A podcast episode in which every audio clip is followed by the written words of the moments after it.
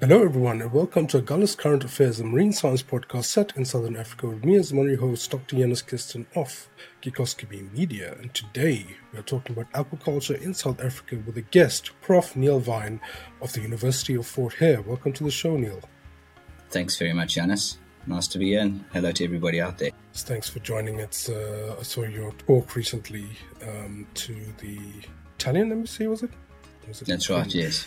Uh, Italian. Italian delegation. Yes. Yeah, delegations talk about uh, opportunities of collaboration and funding and things like that between Italy and South Africa. And you were giving a rundown of um, what the scene of aquaculture industry looks like in South Africa, which I thought was very interesting, very insightful. Uh, but before we get too deep into that, can you give us a rundown of kind of your work in history in this in the space and industry? Sure, thanks, Jonas. Um, so I was fortunate to, to, to, do my doctorate at, uh, and my, my undergraduate and doctorate uh, degree at Rhodes University in Grahamstown in the Department of Ichthyology and Fisheries Science which um, is is a, a, center of excellence for um, uh, aquaculture and fisheries science research in southern Africa.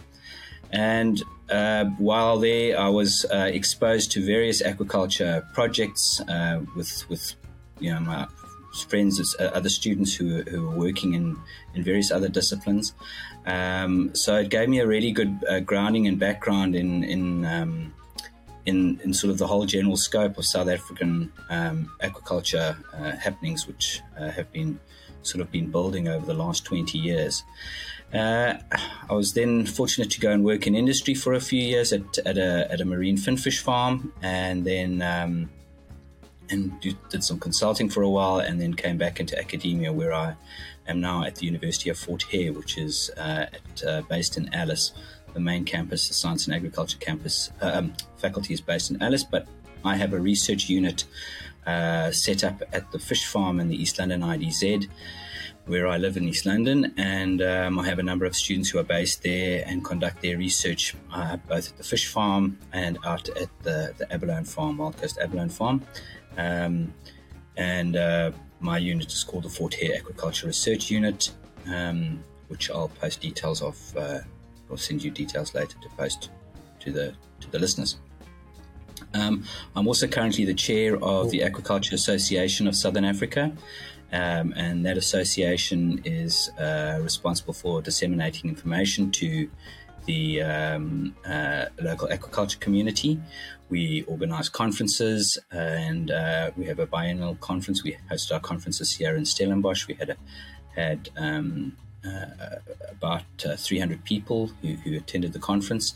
It was a bit smaller than it's been in the past, but um, we're hoping that the next conference, which will obviously be in 2024, will be um, a lot better attended um, as people were, you know, very excited at the idea of, of, of you know, conferencing and getting, you know, getting uh, up to speed again with uh, with the latest developments and, and, research that's been happening in the sector. What kind of research do you guys do at, at Fort Hare? What are the major things you're trying to test? So, I I like to do um, a lot of applied and and um, relevant uh, research that's um, uh, driven by the industry itself. So, uh, being based on the fish farm here uh, at Kingfish Enterprises, which is the um, uh, they they're a dusky cob and yellowtail kingfish, uh, Seriola lalandi, finfish farm. So I try and you know chat to the chat to the uh, the management on the farm, discuss where they where they see the, the, the areas are that they're needing um, a little bit of, of, research to be done. And often it's not as uh, you know farm based research can be a lot quicker and a bit more crude. You know they're wanting a quick result, but unfortunately, if you're wanting to do it as a master's or a PhD, you know you have to go into a little bit more detail, and it's you know things have to be done a little bit more carefully. Um, and so things can sometimes take a bit longer than than, than might happen if the farm were trying to run some very basic experiments on their own. But I, I, I, look at uh, I've had students looking at uh, finfish nutrition, so optimizing the protein uh, requirements for for yellowtail kingfish, looking at copepods, which are tiny little um, uh, part of the you know form part of the plankton in the ocean, the zooplankton, and are the main prey item of most uh, marine fish and they're a very good uh, food source for marine fish.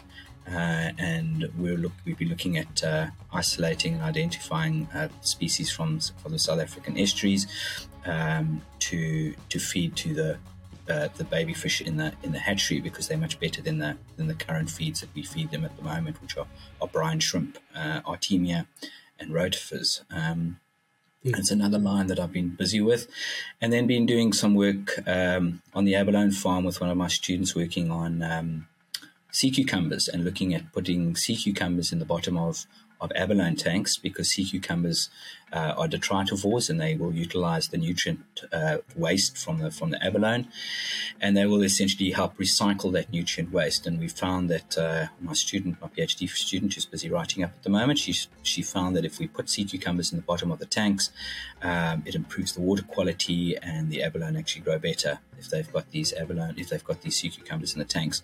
And we also don't need to clean the tanks as regularly um, when we uh, have sea cucumbers in the tanks because they're obviously reducing the amount of nutrients. So that's called that that new uh, sort of well, it's not new, but I mean it's been labelled now uh, IMTA or Integrated Multi-Trophic Aquaculture, meaning that you have different levels of feeding levels within your um, your aquaculture system. Um, so yeah. and, and then nutrient the nutrient levels get passed through the system. So essentially, you're cleaning the water better. You're being yeah. more, more environmentally responsible. Yeah. And a lot of the abalone farms actually, those in areas where they have lots of area uh, of space, uh, actually use that nutrient loaded water, which has got a lot of ammonia when it's passed through the abalone tanks, to grow seaweed, right? And then that seaweed, they then, which obviously extracts the nutrients from the water, is then fed back to the abalone. And so you again you're improving the water quality, but you're also creating a food for your for your seaweed uh, for your abalone. And South Africa is actually leading the way around the world in terms of IMTA on um, on abalone and seaweed development. We've been doing it for about 20 years, um, and the rest of the world's only realizing now that this is an opportunity, which is fantastic. So we've had, you know, members of um, from around Europe come out here um, in Australia to come and see what's been going on around here.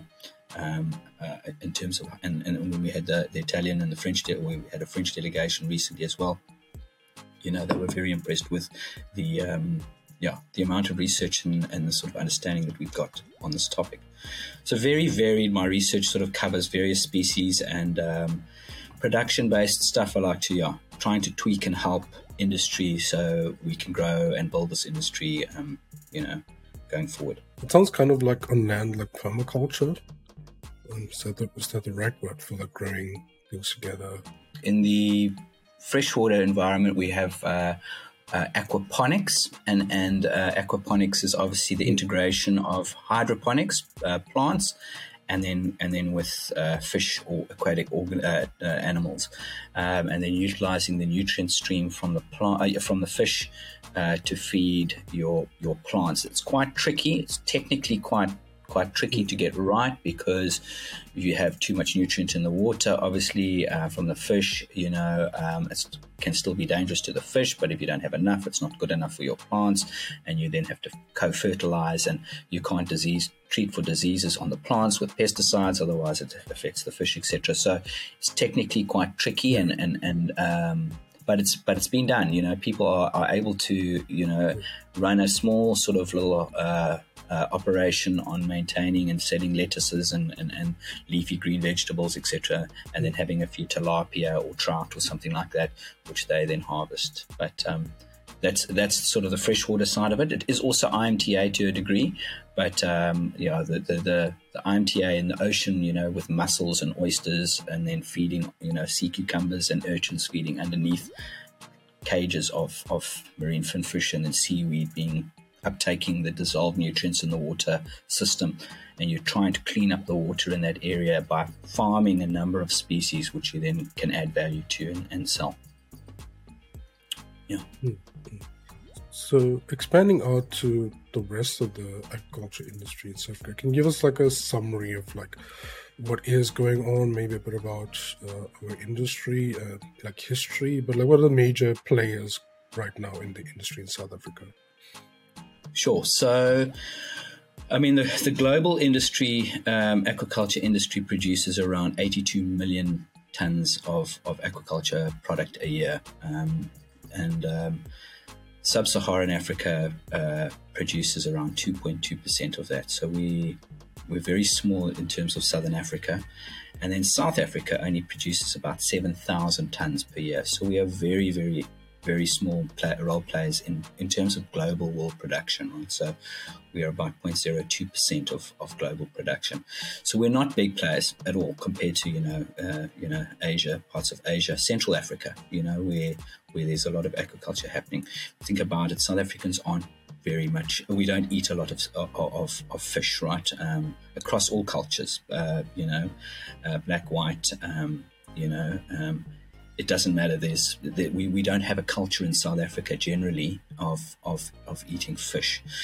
So the, the, the, main species that dominate aquaculture in South Africa tend to be the high value species, those that are marketed at uh, sort of um, middle to upper class, you know, so white tablecloth restaurants, uh, high value products. So the most most farm species in terms of number is is oyster, uh, is mussels, sorry, and uh, there's about three thousand of the seven thousand tons is, is is mussel farm from mussel farming. Um, and then um, trout is about 1,500 tons, uh, freshwater trout. So that's in a lot of the Western Cape and up in Mpumalanga and, and in the cooler areas of Natal. Um, and then abalone are our most valuable species that we farm, uh, also about 1,600 tons. And that is pretty much all for export. And abalone are worth about 50 rand, uh, 50 US dollars per kilogram. So um, you know the total value of our of our um, industry uh, in 2019, I think, was about 1.2 billion rand. That was the contribution to the GDP, um, of which about 78% was made up by abalone. So abalone is the is the major player in terms of of value. Um, and in terms of, of, of, employment at the moment. Um, and then tilapia make up a small amount of about 300 tons, um, and um, yeah, oysters of about 300 400 tons per year. So the the, the the, the, the shellfish, the oysters, and the mussels are predominantly farmed down in the Western Cape in Saldanha Bay, where there's a lot of upwelling from the you know from the uh, uh, on the west coast, which creates lots of nutrient-rich water to to feed um, to feed the oysters and the mussels. Um, and then there is a small um, oyster farm in Algoa Bay as well, um, but that's not it's not as um, productive, or the the, the, the, the, animals don't grow as uh, as quickly and rapidly as they do in in Saldanha. There's not as much a nutrient there, but the water is slightly warmer, so there's a bit of a, uh, a give and take um, in terms of of, of uh, um, growth rates. but Abalone farms are, are, are, situated mainly down in the Western Cape. We have one lone farm sitting up here um, just outside East London. And um, and then the, yeah, the trout farms, as I say, are, are all around, all over the place. So um, uh, all around Southern Africa. Um, in terms of um, freshwater side, you can see the freshwater. I mean, if you think about trout dominates, but but our freshwater, our uh, tilapia and catfish are are very small contributors at the moment, and it's something that we are hoping to be able to grow um, and and create a. It's all about creating a market um, as well. As I was saying earlier, it's it's a situation where we're in a situation where a lot of people don't eat fish, um, you know, as often as as they do in other places around the world. Yeah. Hmm. So they're just a culture of, of food is, is a problem for the industry, um, which is quite serious. I suppose you, you need people to be uh, wanting uh, your your product supply in order for you.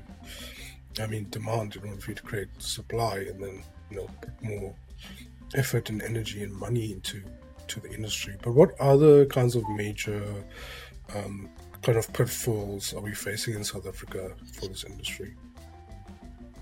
Okay, so, so cultural, uh, yeah, culturally is is obviously an important one, and it's it's probably in terms of unlocking our, our, our expansion and growth is, is, is probably our biggest one. But you know, South Africa is also you know um, in a in a part of the world where on the southern tip of Africa where the sea is very rough. It's not called the Cape of Storms for, for, for no good reason.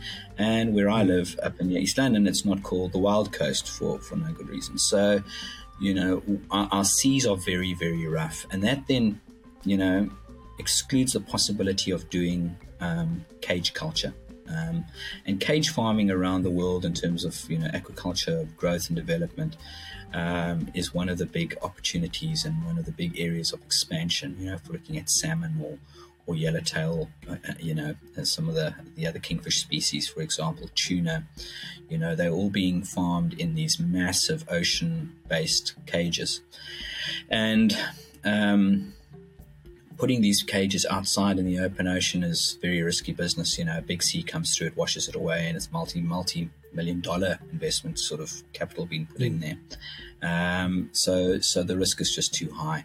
So the only other place to do that is in sort of protected bays, and then uh, so we've got pretty much you know we've got a few bays around southern Africa, but not that many, um, where where, where potentially you could do some farming, but they don't all always meet all the requirements there. Algoa Bay, for example, is a lovely big bay, but it's not very deep.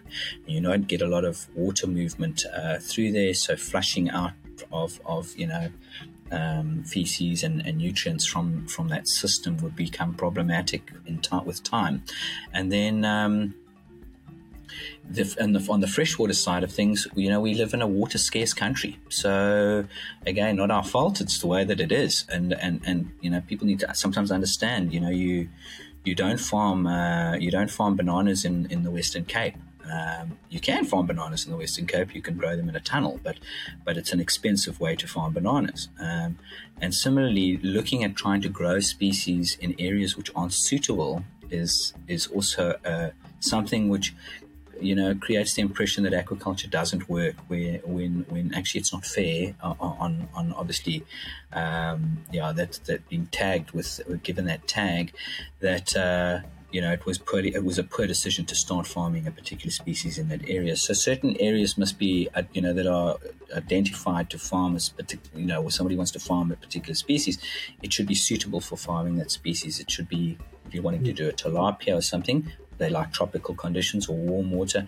You can't be farming in an area where the water is going to be cold for six months of the year, um, and then you're going to have mortality and, and, poor growth, and then complain that you know things aren't working, etc. So we've got to be we've got to be mindful of, of, of those kind of things, and then you know, you know we have a a, a, real issue with alien invasives in South Africa, trout, bass, for example, that were introduced here for fishing. You know, um, you know, in the last sort of hundred years or so, and have become entrenched and become problematic. And so we don't want the same situation to happen with, with something like Nile tilapia again. So there is uh, serious legislation in terms of limiting where species can be kept, um, and there's got to be some compromise, obviously, with with sector development and trying to grow the sector for food security initiatives, for example, and balancing the need for protecting the, the biodiversity, etc. And those are things that we're still grappling with with, with government uh, the you know the, the, the freshwater farming um, community are you know uh, in constant uh, discussions and, and looking at you know expanding their areas, um, but having to do so responsibly. So those are the sort of things that are sort of are, are sort of hindering us at the moment. But again, hmm. you know, we've we've got to create a create a, a demand, a market for people to want to buy fish and eat fish, um, and uh, educate people and you know uh, the youth, so that you culturally you will change and, entrench a culture of of eating fish if we're wanting to expand our uh, the fish side of, of, of things because abalone are going to be exported. The Asians, no one's going to pay 50 US dollars for a kilogram of abalone, right? Well, yeah. I won't uh, locally. So there's no real market for the abalone locally, but uh, for other species, most definitely. Marine finfish, for example, the dusky cob and the yellowtail. There's there's uh, there's a definite market for that at the moment. So the farm that I'm working at has got a lot of, of, of aquaculture happening, starting to happen there, and and production has, has stepped up to supply the local market. Mm-hmm on the other side of that coin, like what, like like what is, what is there hopeful to look forward to on the horizon? Like is uh, like what does the future look like if if things go well? Well, yes. I mean, you know, the fact that uh, that, that the world is is growing. The population of the planet is growing. We're looking at um, 8 billion people now, you know, on Earth, and uh, our food, our seafood consumption per capita is, is sitting at around 20 kilograms per person per year, um, uh, you know, on average. So if you think we don't eat 20 kilograms, we don't even eat a few kilograms per year. If you ask the vast majority of South Africans how much fish they eat, um, it might be a couple of kilograms. So you think there's countries that are eating double that to offset our 20 kilograms that we don't eat. Um, so there's a vast, there is a huge demand for seafood uh, and, and, and, and, and cultured aquatic product, right? So, so the growth of the industry is uh, aquaculture is a reality and it, it, it is going to happen. Um, the fisheries, our world's fisheries are set, you know, we, we, we, we're harvesting them at a, at, at a maximum uh, level at the moment of about 80 to 90 million metric tons a year. We can't take any more out the sea. So the shortfall has to come from somewhere, and it's going to have to come from aquaculture. Mm. Um, and um, it's about being responsible, right? So, you know, in the 70s and 80s, you know, around the world in Asia, they particularly, they would just decimate mangroves, hectares and vast hectares of, of, of mangrove uh, area and turn them into shrimp uh, farms, and then uh, you know high culture, high, I mean high density shrimp farming, which would des- you know just destroy the environment, and then it's going to take like eighty to one hundred years for those areas to come back to to being anything nearly as productive as they might have been, you know, when they were pristine. So you know, and, and, and same with uh, the salmon industry. You know, there was a lot of, of emphasis on, on, on some of the salmon farms being irresponsible, high nutrient loading, etc. Um, you know, detriments to the de- you know detrimental to the to the benthic flora and fauna um, and and the local areas. So, but there's been a, a, a, big shift now in terms of responsibility, right? I mean, I think the internet and, and access to social media, for example, has been a big driver in that the people are made, way more aware of uh, you being environmentally, if you're the company that you're wanting to buy your food from, is environmentally um, uh, conscious as well about making sure they're making, you know, doing as mm. best they can, that they're sourcing their fish meal, for example, from a sustainable source or sustainable fishery. The fish meal is a major component in the food of a lot of fish fish diets, right? Um, but those same companies also looking at reducing the fish meal component and replacing it with other ingredients so that you don't rely on fish meal so much, so that we can relieve pressure on the fisheries, on the national, on, on the, on the on the world's fisheries. So, so there is a desperate need for aquaculture to grow, and in South Africa, um, we have massive, massive poverty and, and, and unemployment, and, and especially in rural areas. You know, the idea then to, to try and develop aquaculture in these areas is, is something that government needs to be putting more effort into, I think, in terms of driving uh, extensive scale, you know, so stocking fish into dams and areas, obviously the right species that aren't going to become a problem in terms of biodiversity in the right areas, and then allowing people to go and harvest and catch, catch them and, and, and fish them out themselves, you know, let the fish grow in those things like mullet, for example, they won't breed in a freshwater environment. Um, so if we spawn them in, in, a hatchery and then take the juveniles and put them in freshwater dams, and let them grow, they're low trophic species. They feed on detritus and the phytoplankton and the zooplankton, so you don't even need to feed them, and then they can be, um, you know, be fed, put out into into um, in, into dams, and then and then people can go and fish for those. Uh, you know, the local rural uh, communities can go and, and, fish and access those. So these are things that we, we can be looking forward to to making a, a difference with going forward. Yeah. Um, speak about like uh, how things that we can do. Like if uh, if I was a student um, interested tangentially in this type of stuff, or even people with a bit of money or skills, how can they actually get involved? um, with the industry if they want to work in it or try and grow it? Like, what can an individual do?